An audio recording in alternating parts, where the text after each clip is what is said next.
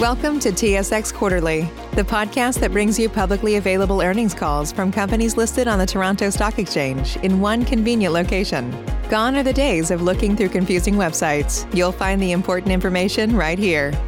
Enjoy the call.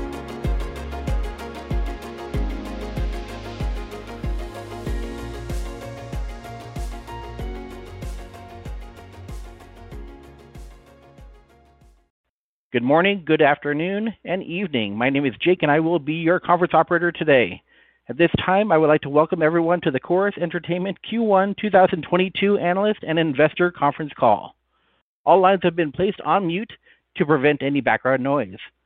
After the speaker's remarks, there will be a question and answer session. If you would like to ask a question during this time, simply press star, then the number one on your telephone keypad. If you would like to withdraw your question, please press the pound key. Thank you. As a reminder, today's call is being recorded. And now I would like to turn the call over to Mr. Doug Murphy, President and CEO of Corus Entertainment. Mr. Murphy, you may begin your conference. Thank you, Jake. Good morning, everyone. Welcome to Corus Entertainment's fiscal 2022 first quarter earnings call. I'm Doug Murphy, and joining me this morning is John Gossling, Executive Vice President and Chief Financial Officer. Before I read the cautionary statement, I'd like to remind everyone that we have slides to accompany today's call. You can find them on our website at www.corusent.com under the Investor Relations Events and Presentations section. Now let's move to the standard cautionary statement found on slide two. We note that forward-looking statements may be made during this call. Actual results could differ materially from forecast projections or conclusions in these statements. We would also like to remind those on our call today, in addition to disclosing results in accordance with IFRS, Corus also provides supplementary non-IFRS or non-GAAP measures as a method of evaluating the company's performance and to provide a better understanding of how management views the company's performance. Today, we will be referring to certain non-GAAP measures in our remarks. Additional information on these non-GAAP financial measures, the company's reported results and factors and assumptions related to forward-looking information can be found in Corus' first quarter 2022 report to the shareholders and the 2021 annual report, which can be found on SEDAR or in the Investor Relations Financial Report section of our website. Good morning, everyone, and Happy New Year. I will start on slide three and offer some perspective on the strong start we are seeing to fiscal 2022. On our last call, we declared that we are full steam ahead as our team makes meaningful progress towards the disciplined execution of our strategic plan and its priorities. Let me spotlight our progress off the top. Television revenue was up an impressive 11% from last year, surpassing pre-pandemic levels in Q1 of fiscal 2020 and clearly benefiting from the one-two punch of Global's winning fall schedule and robust advertiser demand. Subscriber revenue gains this quarter again highlight the resiliency of our business model as we reaggregate our channels business on streaming platforms. Global's schedule has been the strongest we've delivered since acquiring the network. Our performance this fall landed the top spot as the number one conventional network in core prime time. This momentum continues as we enter our winter-spring season with the tailwinds from a full schedule of returning hits and original new shows.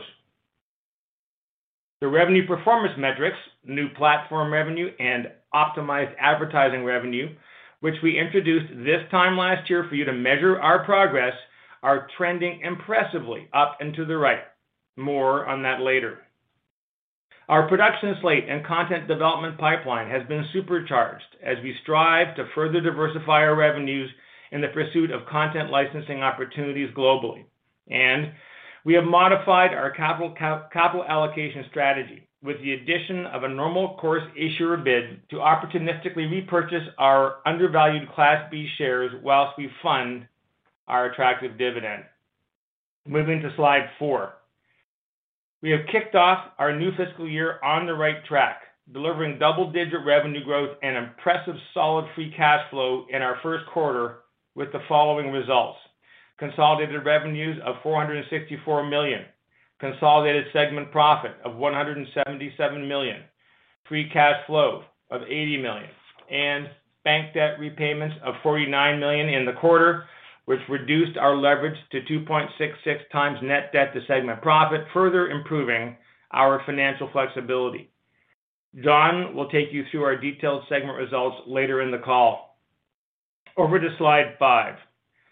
Our powerful portfolio of entertainment and lifestyle channels are favorites among Canadians. Fall 2021 marked a return to normal, relatively speaking, as we rolled out a full slate of highly anticipated shows. On Global, this translated into more than double the weekly original programming hours when compared to last year. The results are impressive. For the first time in almost 20 years, Global ascended to the top as the number one conventional network in core prime time. The top three programs in Canada were on Global, with reigning number one reality show Survivor, now in its 41st season, 9-1-1, and newcomer CSI: Vegas. Additionally, four of Global's new shows, CSI: Vegas, NCIS: Hawaii, FBI International, and Ghosts, landed in the top 20. This momentum continues as we debut another strong schedule of highly entertaining series in the winter/spring. New series Good Sam, Women of the Movement, and Abbott Elementary have joined returning fan favorites FBI International, NCIS: Hawaii, and Ghosts, and further bolstered by franchise hits NCIS: NCIS Los Angeles, FBI, FBI Most Wanted, and The Equalizer. Moving to slide six. On our specialty channels, Hallmark's Countdown to Christmas event came early this year, with W Network ranked as the number one station among females 25 to 54. For the winter/spring, exciting new and returning series include highly anticipated Peacock originals such as Bel-Air, which is a reboot of the classic Prince of Bel-Air, and action comedy MacGruber on Showcase, as well as a sixth season of the hit series Outlander on W Network. Our owned content drives massive audiences on our networks. Corus Studio Originals comprise 10 of the top 20 shows on HGTV Canada this fall. We will soon mark the return of Corus Studios' globally renowned Island of Bryan, back for an incredible fourth season as we benefit from our strategy to build multiple seasons of proven franchise hits. Another new Corus Studios original is rising to the top. On the cusp of a record-setting freshman season, Rock Solid Builds returns on HGTV Canada with a second season of impressive builds and Newfoundland charm. This series became the number one new Canadian show on a specialty when it first launched in the spring of 2021. Over to slide seven. When the CRTC mandated channel unbundling in 2015, it was widely proffered that it would be the demise of the TV channels business. We differed then, and our contention that the channels business is here to stay in new and reimagined ways remains. This picture tells a thousand words and clearly illuminates that since our acquisition of Shaw Media, full-year subscriber revenue has remained resilient. While we have seen modest erosion in the traditional subscription system, our innovative strategies seeking to put more content in more places has delivered recurring subscriber revenue of almost 500 million dollars, a third of our revenue base year after year after year. If you want a recurring subscription revenue model, Corus has it to the tune of 500 million dollars a year annually. The reaggregation of the channels business on streaming platforms is providing us with more new opportunities to grow this recurring revenue. STACKTV is a game changer, and its success is evident to all. In Canada, our traditional BDU partners are approaching us to explore STACKTV as a potential standalone streaming offering. We are delighted to share with you today that we are gearing up to launch STACKTV on Rogers Ignite TV and SmartStream platforms.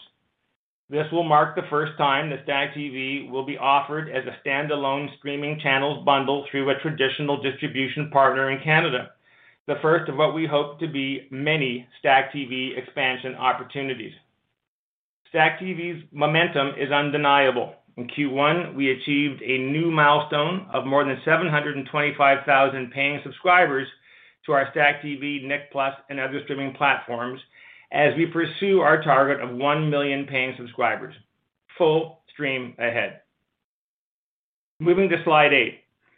We are supercharging our investments in development and production to take advantage of the unyielding global demand for hit content. Let me cite two quick examples. Nelvana has teamed up with globally renowned children's television writer, producer, and creator Keith Chapman to develop and produce a new original preschool series, Bella's Brobots. Known for his compelling storytelling and the creation of some of the most beloved characters for kids, including Bob the Builder and PAW Patrol, we are excited to collaborate on this exciting new property with Keith. Importantly, good progress has been made as we diligently work to bring more diverse voices to the screen, both in front of and behind the camera. Nelvana has teamed up on just such a project with the Kids and Family Programming division of Emmy Award-winning TIME Studios to develop the new original preschool series, Layla's Island. This marks the first development partnership between the two internationally renowned companies and the first preschool content deal for TIME Studios. Over at Corus Studios, we have 24 series in production, 12 of which are subsequent seasons, further building franchise IP. We produced four seasons of Island of Bryan and three seasons of Scott's Vacation House Rules, with new seasons uh, released later this year.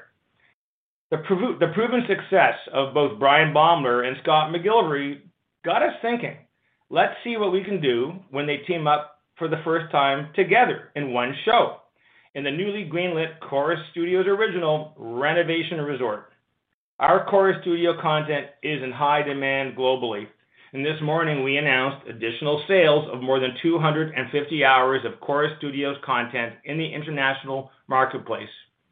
And we have increased our episode counts of the popular Corus Studios series, Gut Job and Rust Valley Restorers, further building these franchises. With that, I will now turn it over to John to discuss our Q1 results. John? Great. Thanks, Doug, and good morning, everyone. I'll be starting on slide nine. As Doug mentioned earlier, we delivered a very strong start to the year. Our consolidated revenue of 464 million dollars for the quarter was up 10% over the prior year, and consolidated segment profit was effectively flat to the prior year. Consolidated segment profit margins were 38% for the quarter. Consolidated net income attributable to shareholders for the quarter was 76 million dollars, or 0.37 per share, and that's basically flat with the prior year. Free cash flow of 80 million dollars was ahead of the 60 million dollars in the prior year quarter, and it includes proceeds from a venture investment of 43 million dollars in the current quarter. Now let's turn to our TV results for the first quarter as detailed on slide 10. Overall, TV segment revenues of 435 million dollars for the quarter were up a significant 11% over the prior year, reflecting a return to normal programming schedules compared to the prior year, and in particular, the outstanding performance of our fall schedule on Global, as Doug mentioned, and robust uptake of StackTV. Importantly, our TV revenues surpassed pre-pandemic levels. They were up 1% over the first quarter of fiscal 2020. This is an incredible accomplishment reflecting the disciplined execution of our strategic plan. In Q1, we delivered a 16% increase in TV advertising revenue over the prior year. This not only reflects the strength of our fall schedule, but growth in digital advertising and the sustained uptake of our advanced advertising offerings. Subscriber revenue was up an impressive 3% in the quarter compared to the prior year, and that was driven by increased demand for our streaming services. The subscriber gains on StackTV, in particular, reflect the ongoing strength of our channels business and the widespread appeal of our unique live linear feed and on-demand approach to our streaming offerings. Merchandising, distribution, and other revenue was consistent with the prior year. Direct cost of sales was up 25%, and that reflects a normalized programming schedule compared to the prior year, which of course was impacted by pandemic-related programming delays. Our G&A expenses were up 14% from the prior year quarter. As a reminder, last year we had 3 million dollars of federal wage subsidy in Q1. In the current year quarter, G&A reflects higher commission costs as a result of the increased revenue, inflationary wage increases, and enhanced benefits designed to support the ongoing health and well-being of our team. We also incurred uh, more spending on marketing to support our streaming platforms. We continue to tightly manage discretionary spending as a partial offset to these costs. Overall, TV segment profit was consistent in the first quarter compared to last year. TV segment profit margins were 41% in the current year quarter. In terms of Q2, Omicron has obviously limited visibility into certain recovery trends with many local businesses, travel providers, and entertainment venues once again operating under restrictions. Just some observations. This is the Winter Olympics quarter, and that will have an impact on viewing on our channels in February, as we always see, and that's even with the lack of NHL players and our counter-programming strategies that are in place as partial offsets. Last year, we had an exceptionally strong December as advertisers hurried to deploy unspent marketing budgets for calendar 2020. We did not see the same effect this year as timing of the fall schedule normalized. Notwithstanding these headwinds, we remain committed to consolidated revenue growth in Q2, albeit more modest than Q1 given Omicron. On the cost side, last year we benefited from approximately 12 million dollars in COVID-related government assistance in Q2, which will not recur this year. Programming costs are expected to grow in the high single digits to low double digits percentage-wise.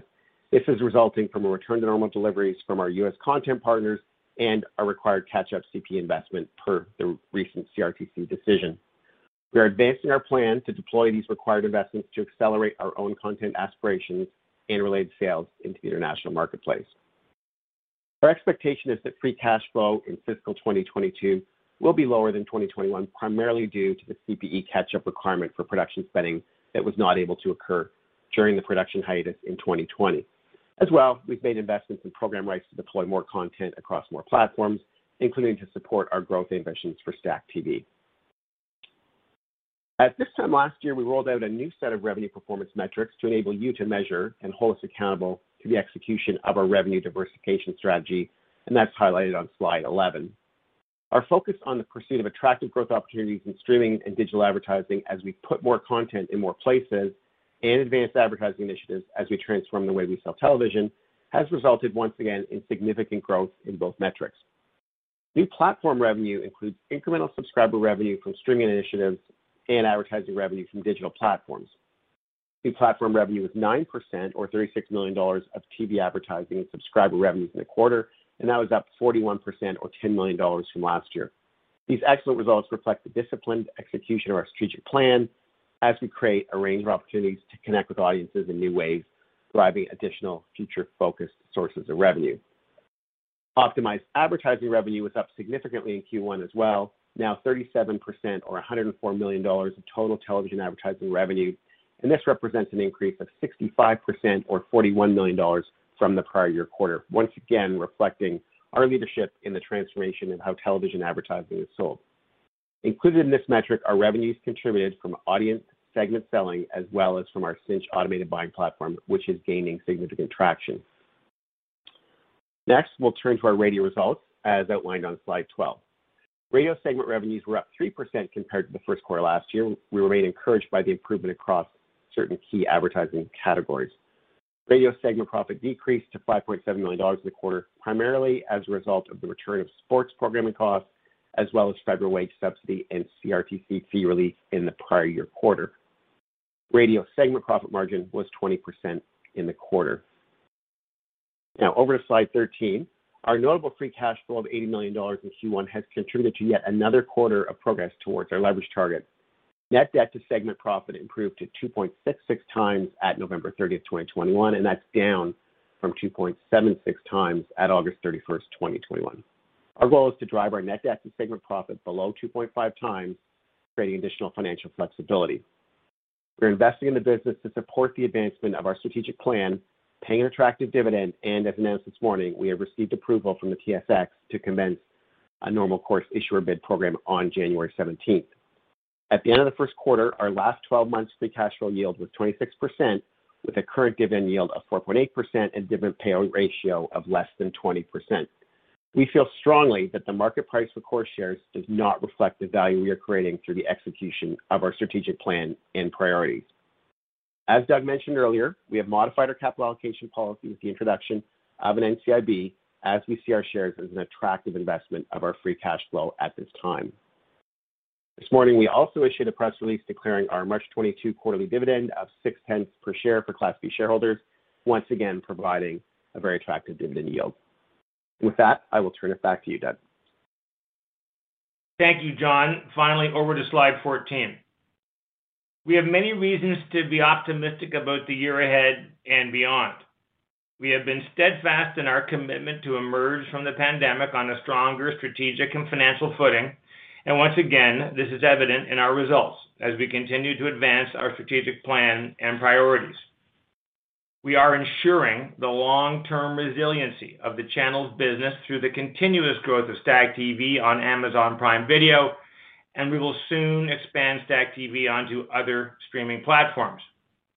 In support of this strategy, we have successfully secured the requisite rights from our U.S. content partners, many of whom have their own direct-to-consumer products in our market as we pursue these audiences with our unique offering of an on-demand and live linear feed streaming product. So in conclusion, allow me to summarize. Global's schedule has momentum, and these tailwinds will ensure we are competitive in the winter-spring season. STACKTV is full steam ahead in pursuit of our 1 million paying subscribers target, as evidenced by the pending expansion onto Rogers Ignite TV and Rogers SmartStream platforms, and of course, the continuous growth on Amazon Prime Video. We remain Canada's broadcast leader in advanced data-driven advertising as we unlock new revenue opportunities with traditional digital and streaming audiences by broadening our dynamic ad insertion capabilities across more platforms and scaling Cynch, our automated self-service product for advertising buyers. Our owned content studio business is leveraging the Corus advantage as we invest to grow our production slate to drive audiences on our networks while we diversify our revenues internationally through content licensing sales. Our smart capital allocation strategy has delivered these results through innovative organic investment and the continuous deleveraging of our balance sheet. In fact, during the last 12 months, we have deleveraged our balance sheet by a half turn. A few other stats as we wrap today. Our dividend yield is 4.8%. Our dividend payout ratio is less than 20%. Our enterprise value to EBITDA trading multiple is 4.7x, significantly lower than our U.S. comparables. And finally, as of the end of Q1, our last 12 months free cash flow yield is 26%. Accordingly, we have modified our smart capital allocation strategy with the announcement of the normal course issuer bid. Clearly, at these levels, repurchasing our shares is a compelling financial opportunity for Corus. I want to thank our innovative and resilient team at Corus for their tireless effort, dedication, and focus as we execute our strategic plan and priorities. Our Corus values are an integral part of how we operate our company and have really shown through during this pandemic. We are very proud to once again be recognized with the 2021 award from Waterstone Human Capital as one of Canada's most admired corporate cultures. Our Q1 results demonstrate our Corus values in action, with strong momentum towards our commitment to achieve revenue growth year over year-over-year. Thank you, and over to you, operator. Thank you. Ladies and gentlemen, if you'd like to ask a question, please signal by pressing star one on your telephone keypad.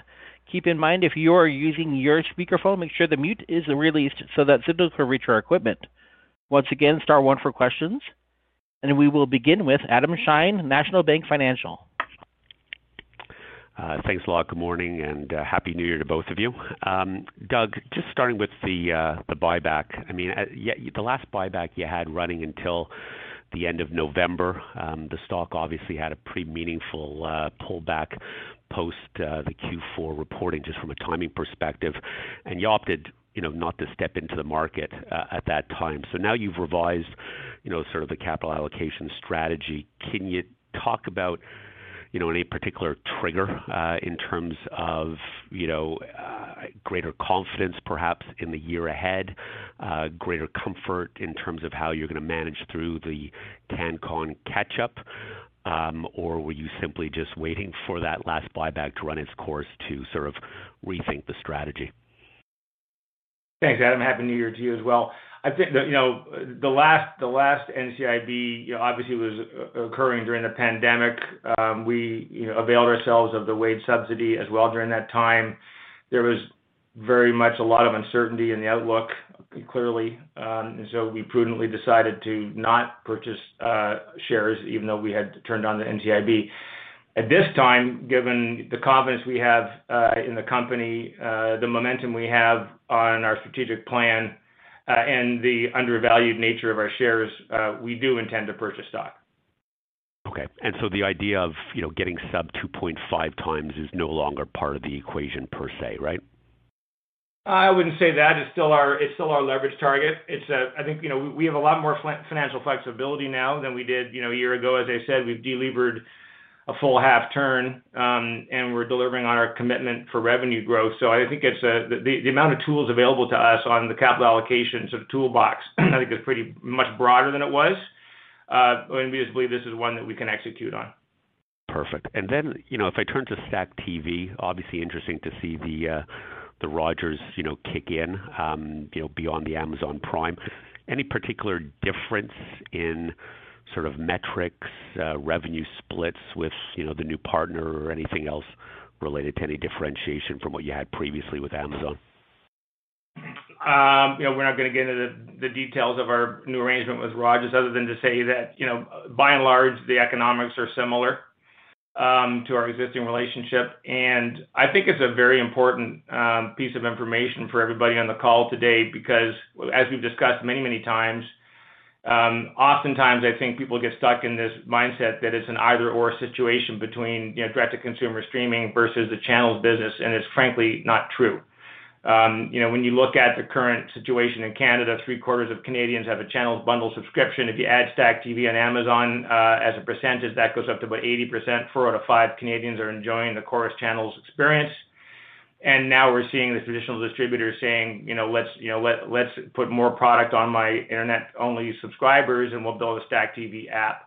So it just speaks to the fact that uh, it's a compelling product which is unique in the world, I'll remind everybody, um, and that the uptake is really impressive. Um, and I think it's just a real strong signal that the channels business is here to stay. It's resilient, um, with an extremely long tail. And that was why we took the time on the call today to remind everyone about the subscription revenue and the recurring nature of that 500 million dollars a year. And that's that's gonna continue to stay that way, um, given the expansion of STACKTV.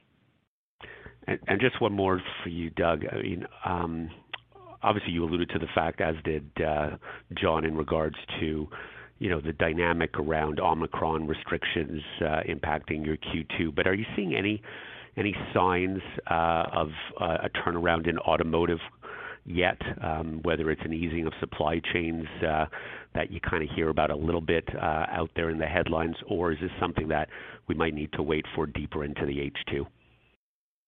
I think we're gonna have to wait for a while for automotive for sure. Um, you know, we were seeing some some nice momentum on entertainment, you know, theatrical in particular. That, of course, has hit the brakes, at least, you know, in Ontario for the moment. Um, but that was showing some pretty heady growth year-over-year. Financial services, communication, retail, packaged goods, those are the categories that were giving us some of the more significant growth.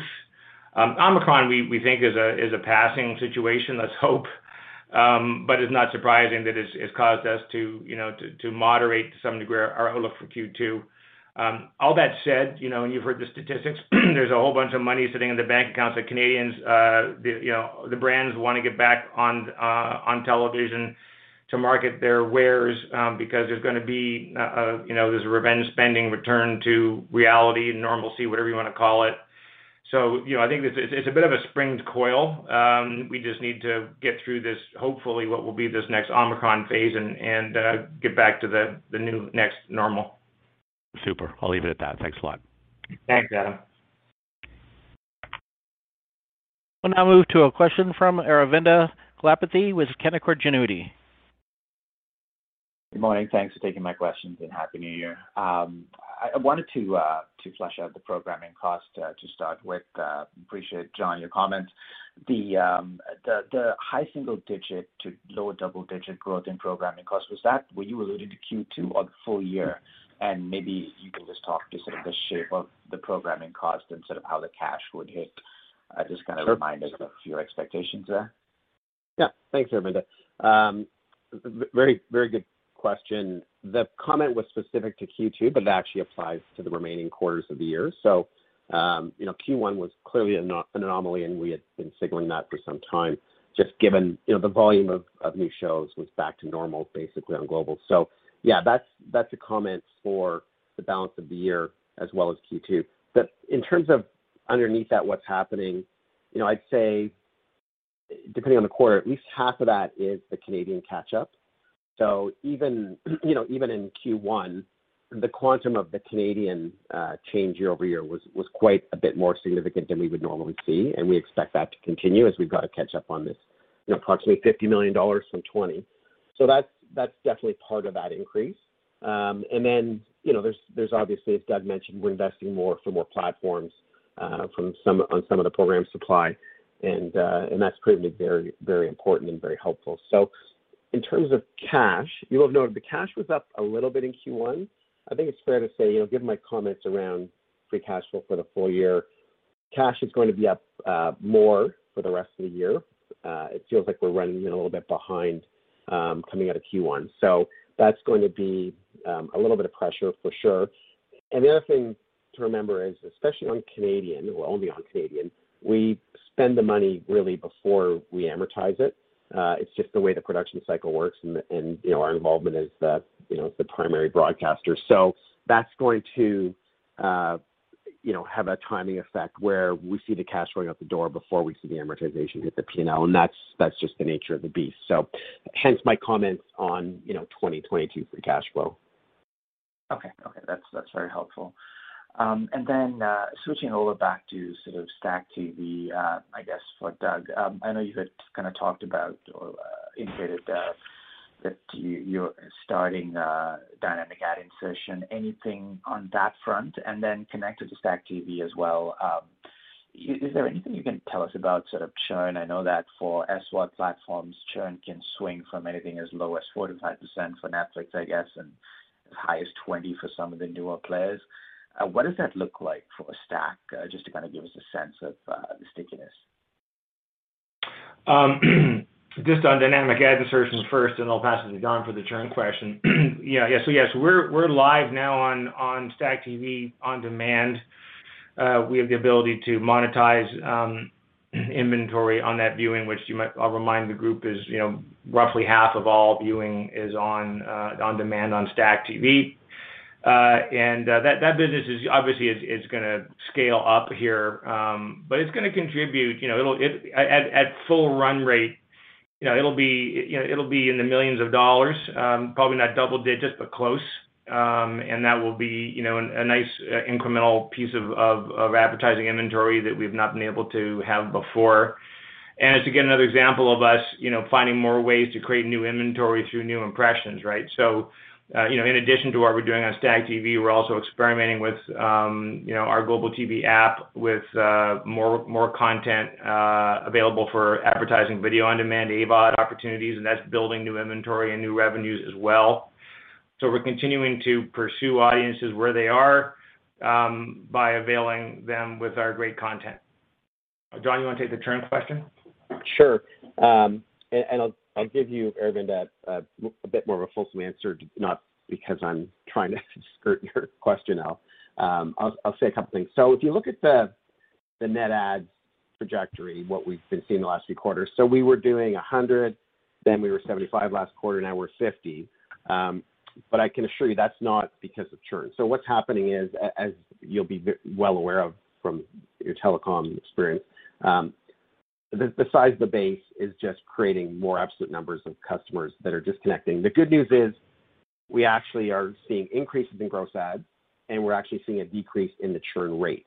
Uh, so we look. So I'll get to your question now. So we look at the churn rate as there's a gross churn rate, and then there's a churn rate that's net of win back, which is actually quite a bit lower. Um, I'd say that range you quoted of 5% for Netflix or 20% for some of the new streamers, we'd be towards the lower end of that range for sure. Okay, great. Thank you. Uh, That's very helpful. And, and Last mm-hmm. question, uh, um, you know, on the M&A front, um, I know that, uh, Doug, you're, you're looking at certain uh, options. particularly, you know, maybe some tech-leaning, ad tech type names. I mean, valuations are getting a lot more reasonable now uh, than maybe a year ago. Um, so just wanted to get a sense of uh, where you are in that process. Anything uh, that you can comment on that front? Thanks. I will just comment that, as I said earlier to Adam, you know, as as our fla as our financial flexibility improves, we're able to access more of the tools in the capital allocation toolbox. And so as such, you know, we are continuing to observe and look at the marketplace in certain segments that are of interest to us and that are on strategy. Um, I think valuations are still pretty rich out there at the moment, so I'd like to see them come in a little bit more before we do anything. But we're, you know, we are we are we have a team now that's um, actively looking at things, but nothing that I can speak to more specifically than that. Thank you. I'll pass the line. Thank you. We'll now hear from Drew McReynolds with RBC. Yeah, thanks very much. Uh, good morning and uh, Happy New Year, uh, Doug and John. Um, a bunch of my questions have actually been answered, but a couple others. First, just on the recent Omicron kind of wave, has there been any kind of disruption that you kind of sense to any of the kind of production, you know, business out there on the on the TV side? Good question. And uh the quick answer is no, not not not that we've noticed. Nothing material. Not like, you know, a year ago. I think I don't think I know that many many producers now have been they've adopted COVID protocols in all of their activities. Um so, you know, while you know, a year ago it was a whole new thing, now it's become regular business, you know, as usual, unfortunately. So, um, you know, God willing, there'll be no, you know, acceleration of this beyond where we are or expect to be by the end of the month. Um, and so productions are still uh, in full swing. Super. Super. Um, one follow-up on uh, the STACKTV and the Rogers uh, distribution. So that's that's fantastic to see. Just from your perspective, are you know, somewhat indifferent as to, um, you know, the economics between a STACKTV and getting these channels, you know, traditionally through the linear package via Rogers? Um, and to the extent you can can you you know, just what what do you expect to happen here in terms of subscribers? Like, what kind of, you know, bigger pockets of the addressable market are you kind of going after? Is there, you know, any kind of stuff you can share from uh, that perspective? I'd say the approach for us really, uh, uh, Drew, is to follow the consumer. And um, you know, as we all know, a lot of Canadians like to consume their channels through a traditional, you know, set-top box relationship. Um and so we're already there. But we wanna provide our winning channels and content to consumers that perhaps want to, you know, acquire that content on a different platform. Um, just being sure that we are following the audiences wherever they are, that's that's really at the heart of the Stack TV strategy, whether or not it's within the set-top box environment or on a streaming app d- uh, delivered by whatever distributor would like to partner with us. So that's that's really kind of the approach we're taking. And you know, uh, a household is a household, quite honestly, from our perspective. We want those audiences. Um, You know, we we note that, you know, the the population in Canada is growing every year through immigration to the tune of 400,000 new Canadians. That's that's a bit of a tailwind as well. Uh, housing starts, uh, millennials are having children. They're picking up subscriptions either through the set-top box or through apps, um, and we wanna be there. So that's kind of our approach, is just to make sure we're providing our product to all Canadians in whichever way they wanna consume it. Drew, on your yield question, Um, I think we've been pretty forthcoming that the yield on this kind of a product is better than the traditional system. That's, you know, even on a per channel or a per sub basis, it's um, better for us. Okay. Super. Thank you, John. Um, two last ones from me. First, uh, just following up on the TV side, presumably no change to the merchandising distribution and other revenue outlook for fiscal 2022. You know, we saw a kind of flat quarter uh, year-over-year, but uh, uh, that presumably that's all timing and you're still comfortable with this business growing quite nicely through the fiscal year. Yeah, absolutely. We had a big year last year, as you know, so we have some tougher comps, and the team's aware of that, um, which is why we're putting the pedal down on our investment in in development and production and expanding the slate and supercharging is the word I use. That's still a real growth opportunity for us. Um, and as I mentioned, uh, we're having some real wins out there. The content is highly contested internationally. Um, witness our you know, press release this morning on the Corus Studios sale. Um, uh, and that continues to be, I think, a real opportunity for us. So we're we're going to make those organic investments uh, to continue to pursue that opportunity. Super. Um and then last one, I know not a big part of But on the radio side, uh, you're clearly still choppy, and I think everyone's eyes wide open to the headwinds still facing radio. Are you a little surprised it's been as kind of weak or choppy? Um, Did you see anything under the hood that concerns you otherwise on just the radio business in general? Is it really just you know, waiting to get uh, you know, things back to normal, and particularly some of the ad categories like auto back to normal? Is it just that simple? Um and I know obviously choppy radio is not just Corus, it's certainly happening at Bell Media and others as well. Um but just love to get your thoughts there. Yeah. I mean, choppy is the right word, Drew. I mean, it's choppy in terms of you know, time spent listening, where they're spending it listening. You know, there's less drive time, although that was coming back in certain markets where you know, they're returning to work in some manner. People are buying more cars if they can get them. The sort of viewership or listenership at home has gone up a lot. Um, uh, But the aggregate of that time spent listening is still on balance below pre-pandemic levels. Uh, and then you've got the so that's the supply side. Then you've got the demand side, which is you know really a function of two things. National, and national. I think, is generally pretty good. Uh, it's, it kind of it tracks it tracks with um, the overall industry, i.e., television advertising. But that—that's really more of a note as to how the station performance uh, and rankers in the major markets are. Um, we're holding our own in the big markets. Uh, we've had some slippage out west, but for the most part, we're doing okay there. And then, you know, the local advertising demand is really is really still, um, I think, the most affected by the COVID pandemic, both you know, business scarring, i.e., you know, businesses are not coming back.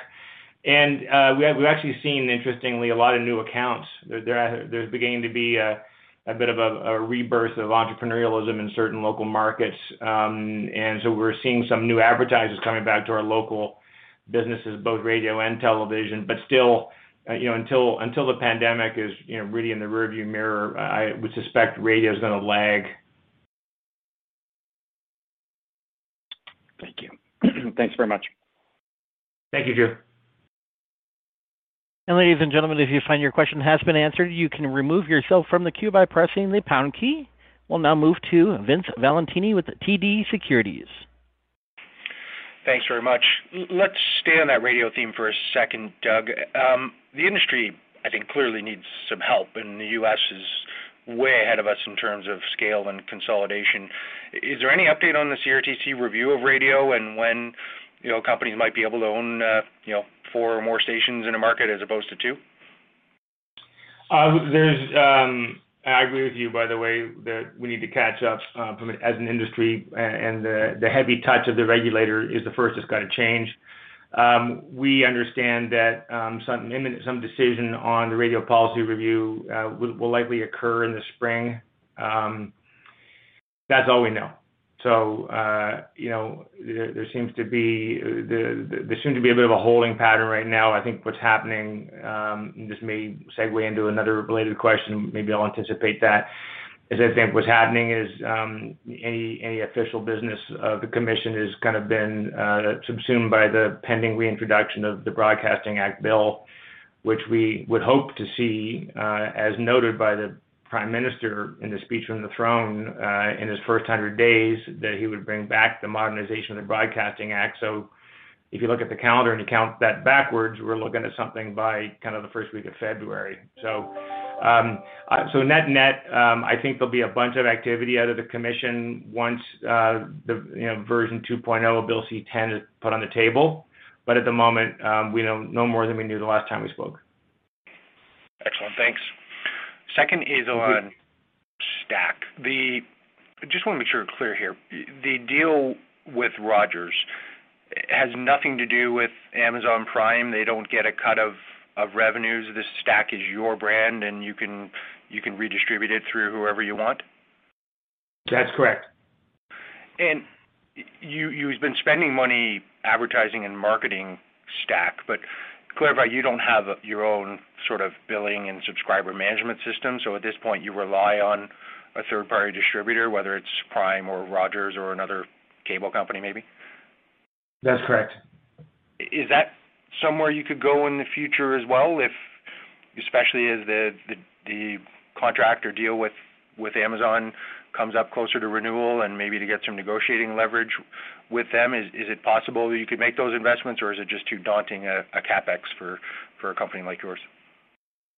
Yeah, Stack, TV is sort of its own creature. Uh, what what makes it a compelling product is that you get you you you're able to to have the best of binge viewing, which is what the direct to consumer, um, you know, Netflixes of the world have taught us, but also you get the traditional lean back television experience, and and that that that combination is proving to be extremely appealing to Canadians. Not you know not not surprisingly, there's there's fatigue on you know streaming as you dig through you know what you want to watch on demand. It's it's nice to be uh, served up uh, a linear feed, which is curated with the point of view of winning content the the direct to consumer you know conversation obviously is one that we we we are looking at. We have been looking at. We've looked at time and time again, uh, and we'll keep looking at it. But it would be a separate lane than is the Stack TV strategy.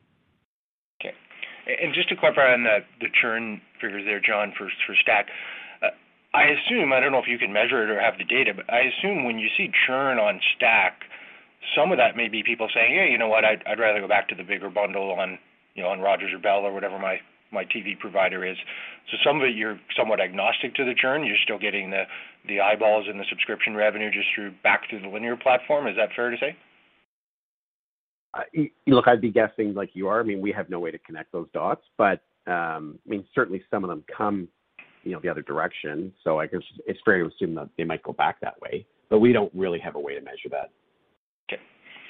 And sorry, a couple others just while I've maybe later in the line here uh, for this call uh, that I haven't heard answered yet is you you've given some veiled sort of outlook for advertising in in the second quarter, uh, and you mentioned December, John specifically. But I mean, if I look at Q2 in total last year, the TV ad revenues were down seven percent year over year. It's not like it was a big up quarter, uh, even if December was was better than that seven percent total. Um, are you signaling that you may not grow in the second quarter of this year, or are you just saying, you know, people shouldn't expect, you know, mid-teens growth again or or maybe even double-digit growth again? Yeah, it's the it's the latter for sure. Okay. So some sort of positive growth and possibly even, you know, in as high as 10% is depending on how bookings come in is is fair? I think that number is probably a bit high given where we're at right now. Excellent. And my last question is on uh, back on programming costs. I just, I'm a bit confused and surprised, I guess. This is, we went back like several years for the the Shaw Media deal. I've never seen amortization of program rights this high, and never seen the gap between payment and, and amortization um, this high. Was there not some sort of huge skew in timing where you were playing catch up on amortization in in the first quarter um, that could help future quarters, and especially when I think of the Olympics, that which usually means you don't have as much new content to pay for. I'm just struggling with how how you get such a high increase in Q1, but still expect potentially double-digit growth in Q2, Q3, and and Q4. Is this pulling forward a lot of stuff from both last year and and from 2023? Um, okay, well, there's a lot of moving pieces in it. So if I look at, I don't have all the data in front of me back to 2016, but if I if I look at 2022, so this quarter we just reported to 2020, so the the increase there is about nine million dollars. That's all Canadian, right? Uh, the we call it foreign, but the, the Hollywood stuff, uh, U.S. stuff is is basically flat. Um, so you know, it's again, it's it's back to we are catching up from 2020 when we had that $50 million shortfall. In terms of the the cash versus the amort, that's a completely separate thing. There's there's just timing that goes on, you know, how we get invoiced, when we get invoiced. Uh, and, you know, Q1 is partially about what happened in Q4 as well, because if if we have more money going out the door in Q4, that means there's gonna be less in Q1. So that's part of my overall comment about the free cash flow for the entire year is going to be lower because we do think there's more cash in total in 2022. How that's gonna fall by quarter exactly, that's tough to get an exact read on, but it's definitely gonna pick up um, in Q2 and beyond. I don't know if that answers your question. Yeah, it does, but it actually led me to one more follow-up then, and then I will promise I will shut up.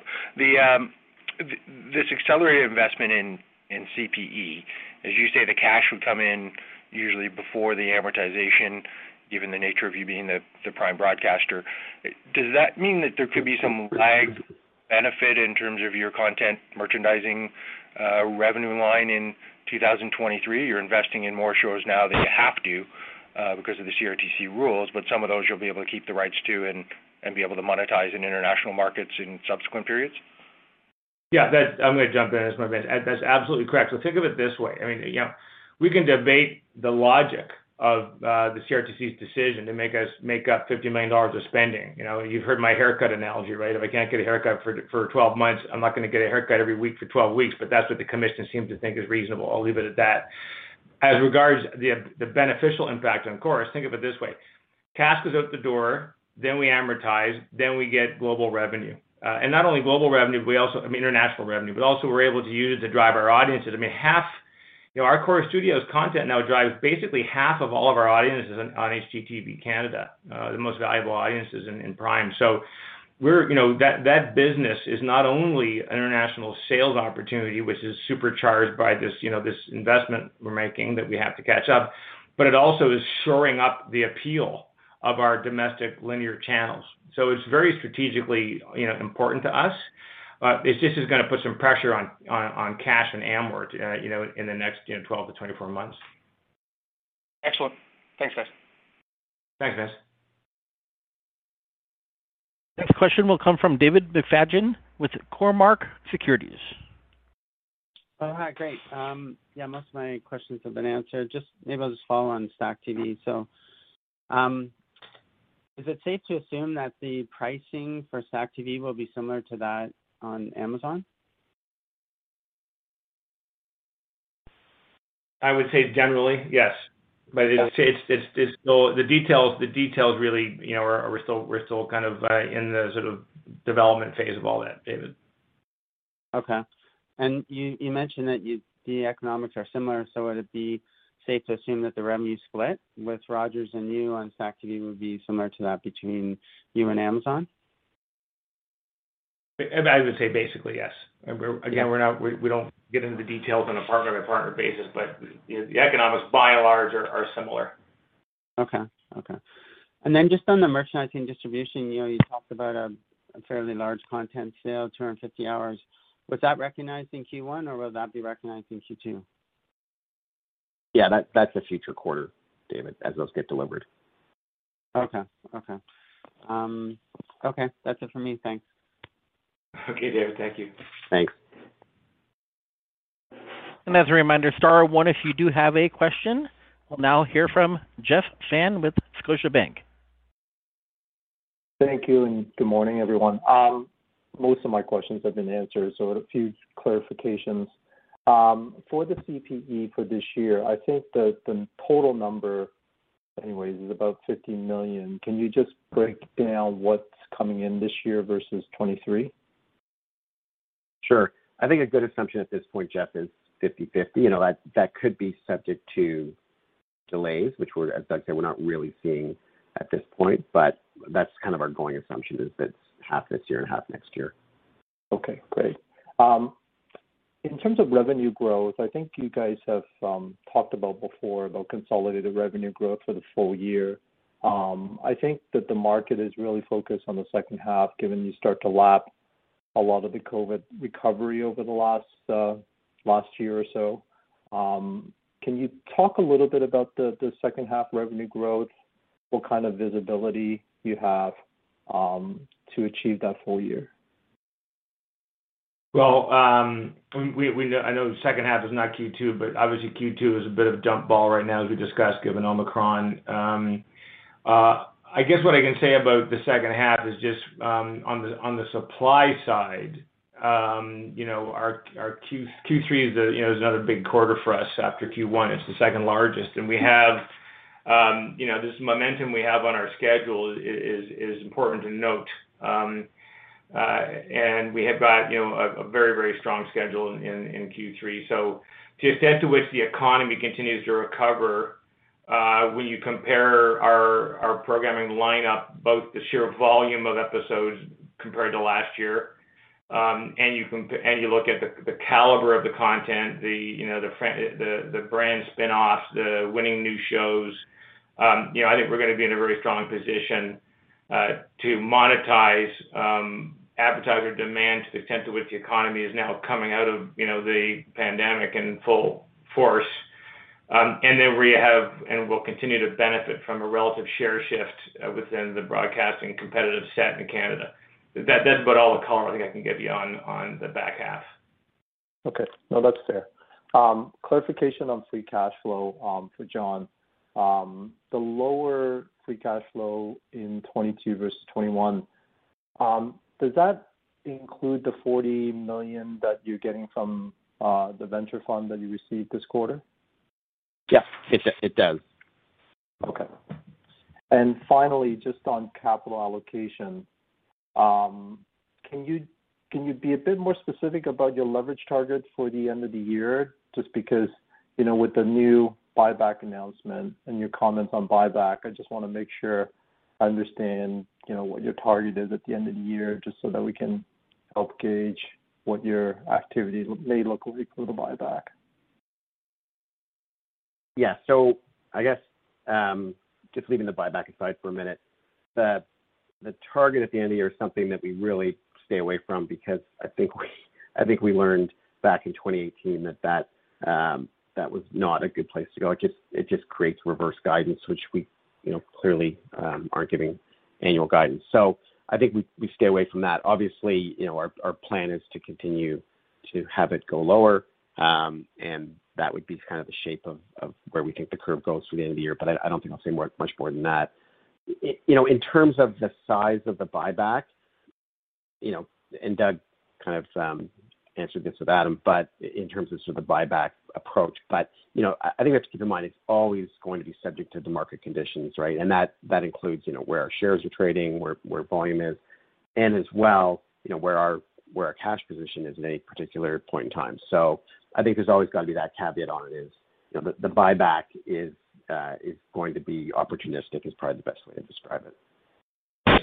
All right. I might add also.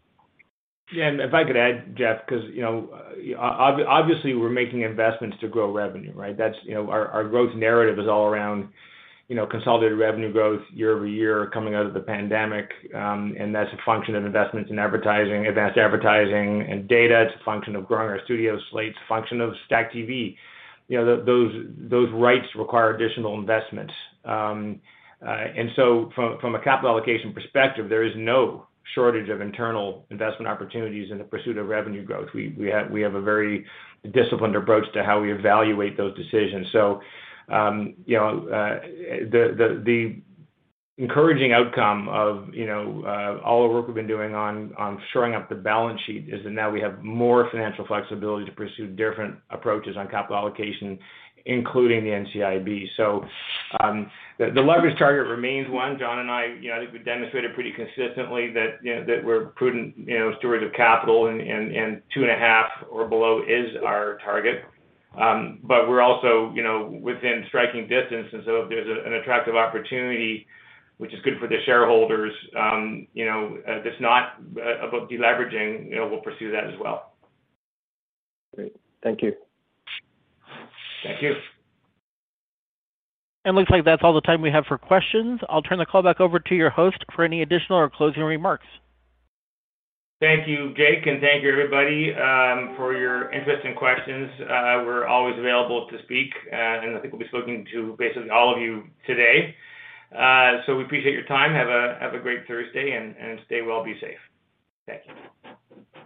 With that, ladies and gentlemen, this does conclude your conference for today. Thank you for your participation, and you may now disconnect.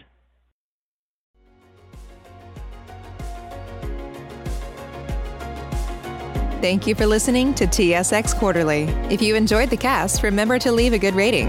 And remember, for any additional inquiries, please consult the company's investor relations section on their website. See you next time.